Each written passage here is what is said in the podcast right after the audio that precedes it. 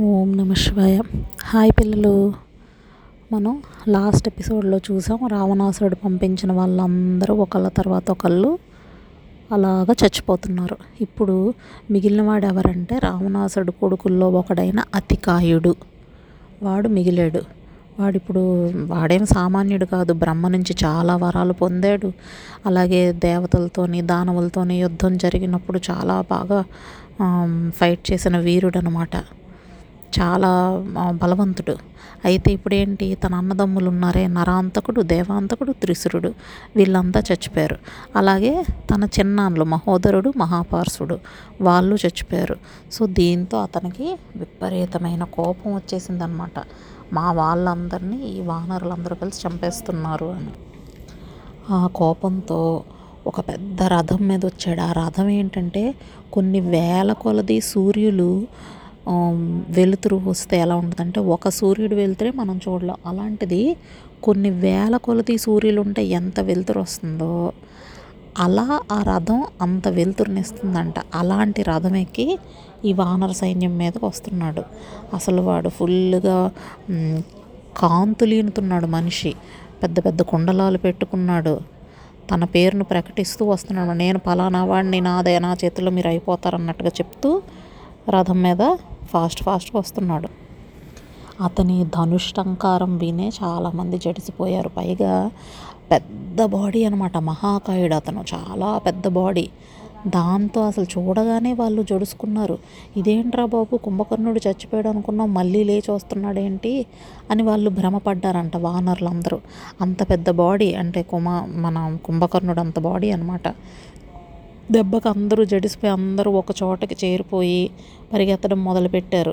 వాళ్ళ దగ్గరికి వస్తున్న ఐ మీన్ ఇతను దగ్గరికి వస్తున్న కొద్దీ అంత భయంకరంగా ఉన్నాడు ఆయన. ఇప్పుడు చూసారు అతని పేరే అతికాయుడు. అతి అంటే ఓవర్ అనమాట బాడీ చాలా ఓవర్గా ఉండేవాడు అని. కాయము అంటే బాడీ కదా. సో వీళ్ళందరూ చూసి జడిసిపోయి దగ్గరికి వస్తున్న కొద్దీ వీళ్ళు పారిపోతూ రాముడి దగ్గరికి వెళ్ళి చేరారనమాట రాముడు చూశాడు. చూసి రాముడే ఒక్క నిమిషం షాక్ తిన్నాడు. ఎవడేడు? ఎంత ఘోరంగా ఉన్నాడని చెప్పి విభీషణ్ని అడిగాడు. విభీషణ ఎవరైనా పర్వతంలాగా ఉన్నాడు? బోల్డ్ గుర్రాలు పూంచిన రథాన్ని ఎక్కొచ్చాడు. సింహంలా భయంకరంగా ఉన్నాడు. చేతిలో ఆ ధనస్సు మొత్తం అలా బాడీ అంతటిని వర్ణిస్తున్నాడు అనమాట ఇప్పుడు రాముడు అవతల శత్రువుని పూర్తిగా అంచనా వేస్తున్నాడు. అసలు ఎంత ధనస్సు పట్టుకున్నాడు వెనకాతల అతను బాణాలు అలాంటివి ఉన్నాయి మొత్తం అన్నీ చూసి అవన్నిటి గురించి చెప్తూ ఎవరైనా ఇలా వస్తున్నాడు ఈయన డీటెయిల్స్ నాకు చెప్పవా అని అడిగాడు. చెప్తే అప్పుడు విభీషణుడు చెప్పాడు మా అన్నయ్య ఉన్నాడు కదా రావణాసురుడు ఆ రావణాసురుడు కొడుకు ఇతను. అతనికి చాలామంది కొడుకులు ఉన్నారు అందులో ఒక కొడుకు అనమాట చాలా వరాలు పొందినవాడు చాలా పరాక్రమం కలిగిన వాడు గుర్రం మీద యుద్ధం చేయగలడు రథం మీద వెళ్ళి యుద్ధం చేయగలడు ఏనుగు మీద ఎక్కి యుద్ధం చేయగలడు. అలాగే ఖడ్గ యుద్ధం ధనుర్విద్య ఇవన్నిటిలో ఆరితేరినవాడు. చాలా బలవంతుడు ఎంతో బాహుబలం కలిగినవాడు అని చెప్పాడనమాట రావణాసురుడు భార్యల్లో ఒక ఆమె పేరు ధాన్యమాలి. ఇంతకుముందు కూడా మనం ఆవిడ గురించి చెప్పుకున్నాం ఒకసారి. సో ఆ ధాన్యమాలి కొడుకు అనమాట ఇతను. ఈ వివరాలన్నీ చెప్పాడు. బ్రహ్మ ఇతనికి కొన్ని వరాలు ఇచ్చాడు ఏంటంటే అతను సురాసురుల చేతుల్లో చావు లేకుండా ఉండే వరం. సురాసురులు అంటే దేవతలు దానవులు. దేవతల వల్ల కానీ రాక్షసుల వల్ల కానీ ఇతనికి చావు అనేది రాదు. సో ఆబ్వియస్గా మనిషి చేతిలో అయితే చచ్చిపోవచ్చు కదా. సో అది చెప్పాడు. అదే కాకుండా ఒక దివ్యమైన కవచం పైగా ఆ రథం చూసావా? సూర్యుడు తేజస్తో వెలిగిపోతుంది? ఆ రథం ఈ రెండు కూడా బ్రహ్మగారి అనుగ్రహం వల్లే ఇతనికి దక్కాయి. ఇతని చేతిలో ఇప్పుడు కొన్ని వందల కొలది దేవతలు రాక్షసులు వీళ్ళందరూ చచ్చిపోయారు. యక్షులు ఇలాంటి వాళ్ళందరూ. ఇతని బాణాల ధాటికి ఎవ్వరూ తట్టుకోలేరు. ఒకసారి ఇంద్రుడి వజ్రాయుధం కూడా స్తంభించిపోయింది. ఈయన వాన బాణాల దాటికి. అంత స్ట్రాంగ్. సో నువ్వు వెంటనే ఇతన్ని పట్టుకోవాలి రామ. లేకపోతే వీడి బాణాల వల్ల వానర సైన్యం మొత్తం తుడిచిపెట్టుకుపోగలదు. అంత పరాక్రమవంతుడు అని చెప్పాడు. ఈలోగా అతికాయుడు తిన్నగా రాముడి దగ్గరికే వచ్చేసాడు వచ్చి నేను రథాన్ని అధిరోహించి ధనుర్బాణాలు పట్టుకొని ఉన్నాను. నార్మల్ యోధులతో నేను యుద్ధం చేయను. యుద్ధ విద్యల్లో బాగా ఆరితేరిన వాడు ఎవడైనా ఉంటే వాళ్ళే నాతో యుద్ధం చేయడానికి రావాలి అని చెప్పాడు. ఆ మాటలు విని లక్ష్మణుడు ముందుకొచ్చాడు.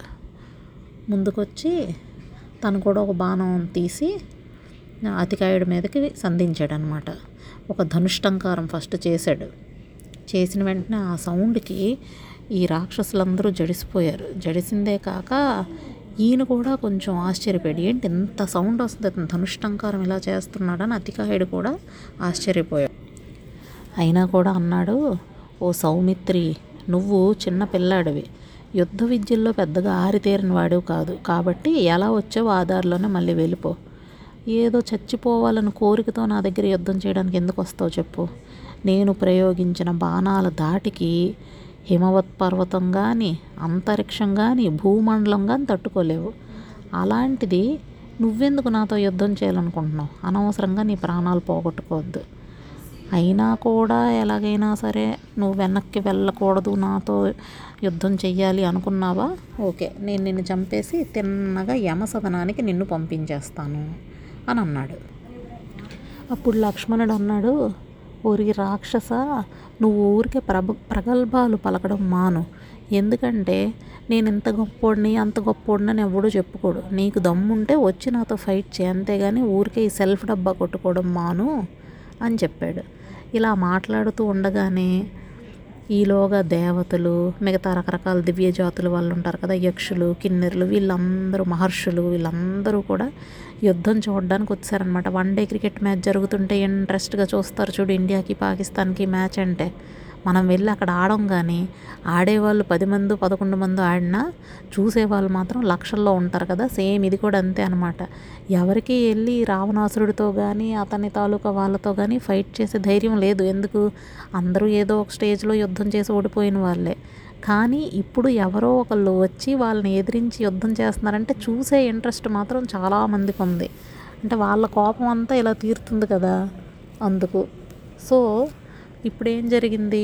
వీళ్ళందరూ కూడా వన్ డే క్రికెట్ మ్యాచ్ చూడడానికి వచ్చి ఆకాశంలో నిల్చున్నారనమాట అతికాయుడు ఒక బాణాన్ని తీసి లక్ష్మణుడి మీదకి వేశాడు. ఆ బాణం ఇతనికి చేరకముందే ఈయన దాన్ని తుక్కు తుక్కు చేసాడు వెంటనే అతికాయుడు కోపం వచ్చింది. ఐదు బాణాలు ఒకేసారి తీసి ప్రయోగించాడు.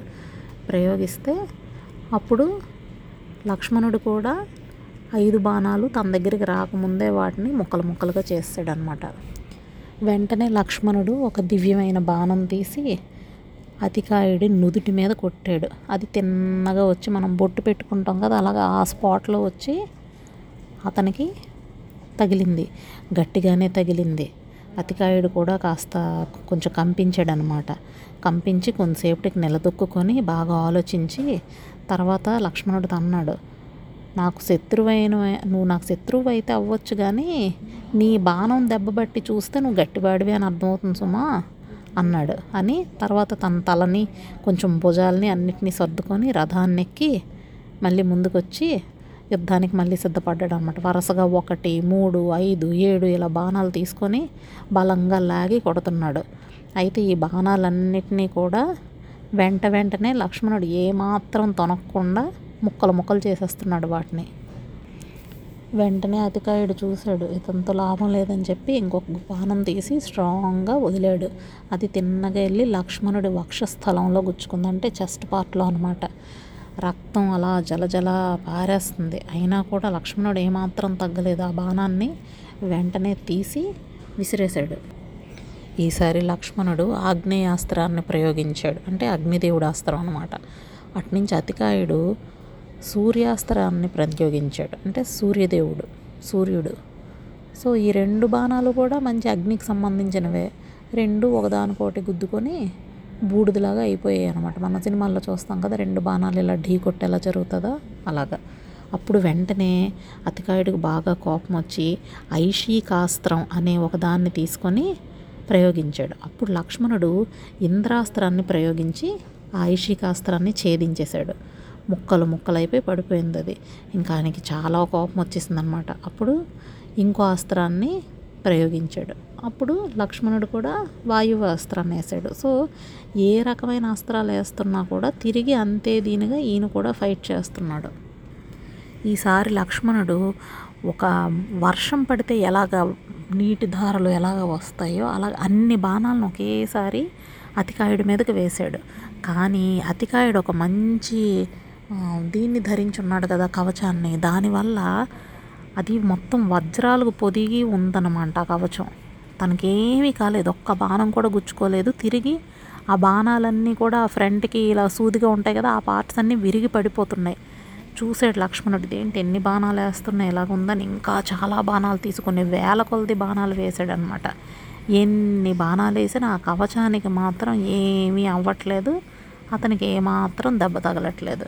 ఇప్పుడు అతను ఏం చేశాడు? కొన్ని భయంకరమైన బాణాలు తీసి లక్ష్మణుడి మీదకి వేసాడు ఆ దెబ్బకి ఇతనికి మాత్రం గట్టిగా తగిలేయి ఆయన కొంచెం స్పృహ తప్పిపోయాడు. పాపం లక్ష్మణుడికి ఏమున్నాయి?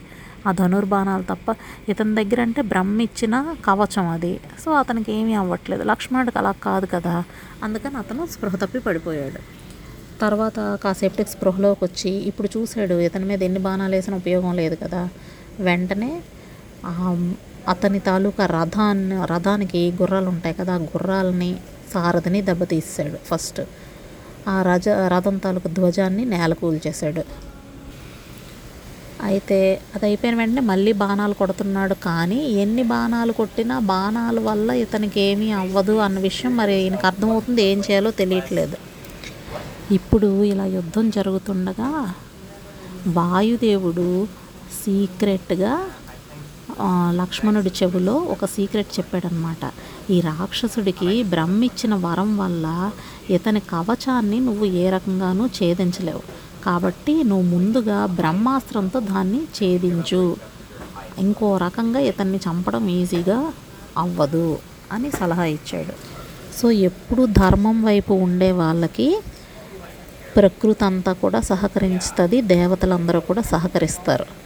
సో ఇప్పుడు తినకి ఆ సీక్రెట్ చెప్పాడు. చెప్పిన వెంటనే అతను ఏం చేశాడంటే బ్రహ్మాస్త్రాన్ని తీసి స్మరించి సంధించాడు. దెబ్బకి భూమంతా కంపించిపోయింది. చుట్టుపక్కలంతా బ్రహ్మాస్త్రం అంటే చిన్న విషయం కాదు కదా. మొత్తం సూర్యుడు చంద్రుడు అన్ని గ్రహాలు అన్నీ కూడా కంపించిపోయి అలా అయిపోయిందనమాట అయినా కూడా ఆ బ్రహ్మాస్త్రాన్ని సంధించాడు. సంధిస్తే అది తన మీదకి వస్తుండడం చూశాడు అతికాయుడు. రకరకాల బాణాలు వేసాడు రకరకాల అస్త్రాలు వేసాడు మరి బ్రహ్మాస్త్రం అనేది ఫైనల్ కదా. సో ఇతను ఎన్ని వేసినా కూడా అవన్నీ కూడా నిర్వీర్యం అయిపోతున్నాయి. బ్రహ్మాస్త్రం తన మీదకి వచ్చేస్తుంది. అది దగ్గరికి వస్తున్న అతను ఏమాత్రం అతను కూడా తక్కువ వాడు కాదు కదా. అంత జరుగుతున్నా కూడా ఏమాత్రం తొనకక బెనకక కత్తి గద గండ్రగొడ్డలి ఈటెలు ఇలాంటివి ఏ ఆయుధం దొరికితే ఆయుధం పట్టి వాటి మీదకి వేస్తున్నాడు ఆ బ్రహ్మాస్త్రం మీదకి. అయినా కూడా అది తన మీదకి వచ్చేసింది. బ్రహ్మాస్త్రం ఈజ్ ద ఫైనల్ థింగ్ కాబట్టి దాన్ని ఎదిరించగలిగే అస్త్రం లేదు కాబట్టి ఎట్టకేలకు అది వచ్చి తన శిరస్సుని ఖండించేసింది. రెండు ముక్కలు అయిపోయాడు అతికాయుడు. బాడీ తలెళ్ళి ఎక్కడో దూరంగా వెళ్ళి పడింది ఒంటి మీద ఉన్న ఆభరణాలన్నీ దూరంగా పడిపోయి మొండెం వేరే చోట పడిపోయింది. అది. ఆ సీన్ చూసేసరికి రాక్షసులందరూ గగ్గోలు పెట్టేశారనమాట అతను ఒక్కడే మిగిలాడు ఇప్పుడు. భీకరంగా యుద్ధం చేస్తున్నాడు కుంభకర్ణుడు అంతటి వాడు. అలాంటి వాడు కూడా నేల కూలిపోయేసరికి వాళ్ళు పూర్తిగా డిప్రెస్ అయిపోయారు. అయిపోయి ఇంకా లేచి వాళ్ళ లంకానగరం వైపు బయలుదేరడం మొదలుపెట్టారు. అందరూ పరుగులు తీసుకుంటూ వెళ్ళిపోయారు. ఇక్కడ వానరులందరూ చాలా సంతోషించారు. లక్ష్మణుణ్ణి ఎన్నో విధాలుగా పొగిడారు వాళ్ళు. ఇప్పుడు వీళ్ళు చనిపోయిన విషయం రావణాసురుడికి తెలిసాక ఆయన తన వాళ్ళందరితో అంటున్నాడు అనమాట ఎంతమంది చచ్చిపోయారు నా వాళ్ళందరూ? అకంపనుడు ప్రహస్తుడు కుంభకర్ణుడు. ఇప్పుడు వీళ్ళు ఇంతమంది రాముడి చేతిలోని లక్ష్మణుడి చేతిలో చచ్చిపోయారంటే వాళ్ళేమి మామూలు వాళ్ళు కాదు సుమా. వాళ్ళు ఏదో చాలా పవర్ఫుల్ పీపుల్ లాగా ఉన్నారు. అసలు వాళ్ళ శక్తి సామర్థ్యాలు ఎలాంటివో వాళ్ళ దగ్గర ఏం మాయలు ఉన్నాయో ఏంటో నాకు అర్థం కావట్లేదు. ఏదైనా రాముడు మామూలు వాడు కాదు సుమా. అతనికి లక్ష్మణుడు సుగ్రీవుడు వి- విభీషణుడు వీళ్ళందరూ తోడుగా ఉన్నారు. మనం ఇంకా కొంచెం జాగ్రత్తగా ఉండాలి. చూస్తుంటే ఈ రాముడు ఆ శ్రీమన్నారాయణుడేనేమో అని నాకు అనిపిస్తుంది. అంటే విష్ణుమూర్తి ఏమో అనిపిస్తుంది. మన లంక అంతటికి ఇప్పుడు ప్రాబ్లం వచ్చింది. మనం ఏ మాత్రం కొంచెం ఏమరపాటుగా లేకుండా ఈ నగరాన్ని జాగ్రత్తగా రక్షించాలి. అసలే ఆ సీతాదేవి అశోకవనంలో ఉంది కదా. మన రాక్షసులందరూ కాపలా కాస్తున్నారు కదా. అక్కడ కూడా ఆ వనానికి ఎవరెవరు వెళ్తున్నారో వస్తున్నారో. అందరూ అందరినీ జాగ్రత్తగా గమనించాలి. మన సేవ సేనా శిబిరాలు ఉన్నాయి కదా అక్కడ కూడా మన బలాలు అన్నీ జాగ్రత్తగా అంత కేర్ఫుల్గా ఉండాలి. మీరు అందరు ఇక ముందు కేర్ఫుల్గా ఉండండి. అలాగే ఆ వానరులు వాళ్ళ స- శిబిరాల దగ్గరికి కూడా వెళ్ళి వాళ్ళు అసలు ఎలా మూవ్ అవుతున్నారు రాత్రి వేళ ఏంటి పగలేంటి వేకుజామున ఎలాగా ఎక్కడెక్కడికి వెళ్తున్నారు ఏం చేస్తున్నారు ఇవన్నీ కూడా మీరు అబ్జర్వ్ చేయండి. ఆ వానరుల పట్ల కూడా మనం నిర్లక్ష్యంగా ఉండకూడదు. కాబట్టి కంటిన్యూస్గా అబ్జర్వ్ చేయండి అని ఈ మిగిలి ఉన్న సైనికులకి ఇన్స్ట్రక్షన్స్ ఇచ్చాడు. ఒకవైపు ఇవన్నీ చెప్పేసిన తర్వాత మనస్సులో బాధ బా బాధ ఉంటుంది ఎంతమంది చచ్చిపోయారని పైగా కోపం వాళ్ళ మీద రామ్ రాముడు లక్ష్మణుడు వీళ్ళందరి మీద. ఇవన్నిటితో దుఃఖంగా అలా తన అంతఃపురానికి వెళ్ళిపోయాడు అనమాట కొడుకు చనిపో ఎంతమంది కొడుకులు చనిపోయారు అవన్నీ బాధ అనమాట రాముడు రావణాసురుడు కన్నీరు పెట్టుకున్నాడు వీళ్ళందరూ చచ్చిపోయినందుకు. కన్నీరు పెట్టుకొని అలా వాళ్ళ ధ్యాసలోనే ఉండిపోయాడు. అప్పుడు రావణాసురుడు కొడుకైన ఇంద్రజిత్ ఉన్నాడు కదా ఇంతకు ముందు ఒకసారి వీళ్ళిద్దరిని బ్రహ్మాస్త్రాలతో కట్టిపడేశాడు కదా రాముడిని లక్ష్మణుడిని.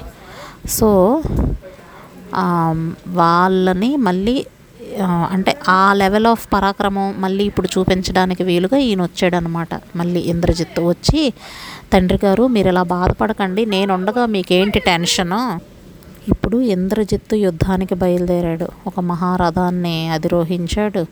దానికి మంచి మేలుజాతి గుర్రాలు పూంచారు. మంచి రథసారథి ఉన్నాడు అన్నీ చేసి బయలుదేరాడు. ఇంతకుముందు వాళ్ళందరూ కూడా ఇలాగే బయలుదేరారు. ఇప్పుడు ఇంద్రజిత్ అంటే వీళ్ళందరికన్నా బాగా పవర్ఫుల్ కాబట్టి ఏదో హోప్ అనమాట కాబట్టి బయలుదేరాడు. మళ్ళీ శంఖాలు పూరించారు భేరీలు మోగించారు బంది మాగదులందరూ స్థుతించారు ఇవన్నీ చేసి బయలుదేరాడు ఆయన. రావణాసురుడు అన్నాడు కుమారా నువ్వు సాటి లేని వీరుడివి ఇంద్రుడినే జయించిన వాడివి. అందుకే అది ఇంద్రజిత్ అని పేరు వచ్చింది కాబట్టి నువ్వు నార్మల్ మానవ మాతృడు రాముడు అతన్ని చంపడం నీకో లెక్క ఈజీగా నువ్వు చంపగలవు. ఏం పర్వాలేదు బయలుదేరరా అని ఆశీర్వదించి పంపించాడు కొడుకుని. ఇప్పుడు ఇంద్రజిత్తు యుద్ధానికి వస్తూ వస్తూనే మొత్తం తన గుర్రం రథం తన ఆయుధాలు సారథి అంతటితో కలిపి ఒక్కసారిగా ఆకాశంలోకి ఎగిరిపోయి మాయమైపోయాడు. అదే కదా తన మాయ యుద్ధం చేస్తాడు కదా. సో అలా మాయమైపోయాడు. తన రాక్షస సైన్యం అంతటికి చెప్పాడు మీరందరూ కూడా బాగా ఫైట్ చేయండి. ఎవరెవరు ఎక్కడెక్కడ ఉండాలి ఎలా ఫైట్ చేయాలి అన్ని వ్యూహాలన్నీ పన్నాడనమాట ప్రాపర్గా ఇంప్లిమెంట్ చేస్తున్నాడు. వానరుల మీదకి రెచ్చిపోయి యుద్ధం చేయడం మొదలుపెట్టాడు ఇంద్రజిత్తు. వీళ్ళు కూడా పాపం తిరిగి ఫైట్ చేస్తున్నారు కానీ చేయలేకపోతున్నారు. చాలట్లేదు వీళ్ళ బలం. చాలా బలంగా కొడుతున్నాడు. గంధమాదన్న మీద ఏకంగా పద్దెనిమిది బాణాలు కొట్టాడు ఒకేసారి. నలు నలుడి మీద తొమ్మిది బాణాలు కొట్టాడు. మైందుడి మీద ఏడు బాణాలు. ఇలా రకరకాలుగా జాంబవంతుడి మీద పది బాణాలు కొట్టాడు. నీలుడి మీద ముప్పై బాణాలు కొట్టాడు ఒకేసారి. ఇలా రకరకాలుగా చేసి మొత్తానికి వాళ్ళందరూ కళ్ళు తిరిగి పడిపోయేలా చేశాడు. సుగ్రీవుడిని ఋషభుడిని అంగదుడిని ద్వివిధుడిని అందరినీ పడిపోయేలాగా చేశాడు అనమాట పిచ్చి ఆవేశంతో బాణాలు వేస్తున్నాడు. అసలు ఇంకా ప్రాణాలు వీళ్ళకి ఇంకా ఉండవు ఇంకెవరికీను. మొత్తం అయిపోయారు ఇల్లు అన్నట్టుగా అందరు బాడీస్ని నుగ్గు నుగ్గు కింద చేసాడనమాట ఆ లెవెల్లో యుద్ధం చేస్తున్నాడు ఇంద్రజిత్తు. ఫస్ట్ పాయింట్ ఏంటంటే మాయా యుద్ధం కదా ఎక్కడున్నాడో తెలియదు ఎక్కడి నుంచి వేస్తున్నాడో తెలియదు బాణాలు. అలా వేస్తూనే ఉంటాడు. మరి ఎవరు మాత్రం ఎదిరించగలుగుతారు? ఇప్పుడు చూసాడు ఈ సిచ్యుయేషన్ అంతా రాముడు. చూసి ఈ బాణాలు అన్ని వైపుల నుంచి అందరి మీద వేసేస్తున్నాడు హనుమంతుడు. అలాంటి వాళ్ళు కూడా ఇంకా ఆ బాణాలు దెబ్బ తింటున్నారనమాట సో ఇది చూసి రాముడు ఒకవైపు నుంచి బాణాలు వస్తున్నా వాటిని లెక్క చేయకుండా తిన్నగా లక్ష్మణుడి వైపు చూసి అంటున్నాడు. లక్ష్మణ పరిస్థితి చూస్తే వీడు ఇప్పుడు బ్రహ్మాస్త్రం వేసేలాగా ఉన్నాడు. సో ఈ టైంలో అది ప్రయోగిస్తే చాలా కష్టం. ఎందుకంటే వీడు బ్రహ్మ దగ్గర నుంచి చాలా వరాలు పొందినవాడు. కాబట్టి ప్రస్తుతానికి మనం ఏం చేద్దామంటే మనం మన రోషాలు పౌరుషాలు ఇవన్నిటి గురించి పక్కన పెట్టి సైలెంట్గా మనం కళ్ళు తిరిగి పడిపోయినట్టు ఆ టైప్లో మనం యాక్ట్ చేద్దాం ఇప్పుడు. ఆ- స్టేజ్లో మనల్ని చూసి తను గెలిచాను అనుకొని తను తిరిగి రావణాసుడు మందిరానికి వెళ్ళిపోతాడు. ఇప్పుడున్న సిచ్యుయేషన్లో ఇదే కరెక్ట్. ఎందుకంటే వానర్ వీరులందరినీ కూడా ఇలా చేసేస్తున్నాడు ఆయన. కాబట్టి స్పృహ కోల్పోయినట్టుగా పడిపోదాం మనం కూడా అన్నాడు. సరే అని వాళ్ళిద్దరూ కూడా అలా అనుకొని వెంటనే కళ్ళు తిరిగి పడిపోయినట్టుగా వాళ్ళు పడిపోయారు. పడిపోతే ఆ సిచ్యుయేషన్ చూసి సంతోషంతో ఆహా గెలిచామని చెప్పి జయ ధ్వానాలు చేసుకొని ఆ, రావణాసుడు మందిరానికి ఫాస్ట్గా వెళ్ళిపోయాడు అనమాట వెళ్ళి తండ్రికి మొత్తం వివరంగా చెప్పడం మొదలుపెట్టాడు. ఎప్పుడైతే రామలక్ష్మణులు పడిపోయినట్టున్నారో ఈ మిగిలిన వాళ్ళందరూ కూడా ఆ పరిస్థితుల్లో ఉన్నారు కదా వాళ్ళందరూ చూసి ఇంకా బాధపడ్డారు సుగ్రీవుడు వీళ్ళందరూ. అప్పుడు విభీషణుడు వచ్చి మాట్లాడుతున్నాడు. అతను తెలివైన వాడు వచ్చి సుగ్రీవ మీరు భయపడకండి. బ్రహ్మాస్త్రం వేశారు కనుక బ్రహ్మని గౌరవించాలన్న ఉద్దేశంతో వీళ్ళిద్దరూ అలాగా దానివల్ల బాధింపబడుతున్నట్టుగా యాక్ట్ చేసి అలా పడిపోయారు కానీ నిజానికి వాళ్ళకి ఏం అవ్వలేదు. ఎందుకంటే బ్రహ్మాస్త్రాన్ని స్వయంగా బ్రహ్మదేవుడు ఇంద్రజిత్తుకి ఇచ్చాడు కాబట్టి దాన్ని గౌరవిస్తుండి అలా పడిపోయారు. మీరేమి దీని గురించి బాధపడకండి అని చెప్పారు. అయితే హనుమంతుడు కూడా బ్రహ్మాస్త్రం మీద గౌరవంతోనే అతను సైలెంట్గా ఉన్నాడు. తర్వాత ఇప్పుడు ఎందుకంటే హనుమంతుడిని కూడా బ్రహ్మాస్త్రం ఏమీ చేయదు కదా. ఇప్పుడు ఏంటి? హనుమంతుడును విభీషణుడు కలిసి చేతిలో కాగడాలు పట్టుకొని మొత్తం యుద్ధ భూమి అంతా తిరుగుతున్నారు. ఎందుకు? మొత్తం అందరినీ తుక్కు తుక్కు కింద కొట్టేశాడు ఇంద్రజిత్తు. సో ఎవరు బ్రతికున్నారో ఎవరు చచ్చిపోయారో ఏమీ తెలియదు అందుకని మొత్తం వెతుకుతూ ఎవరెవరు ఎలా ఉన్నారో చూడడానికి వెళ్తున్నారు. ఆ కాగడాలు పట్టుకు వెతుకుతుంటే కొన్ని చోట్ల కాళ్ళు కొన్ని చోట్ల వేళ్ళు కొన్ని చోట్ల శిరస్సులు ఇలా ముక్కలు ముక్కలు కొంత ఈ వానరాల తాలూకా తోకలు చేతులు ఇవి అవి అని కాదు.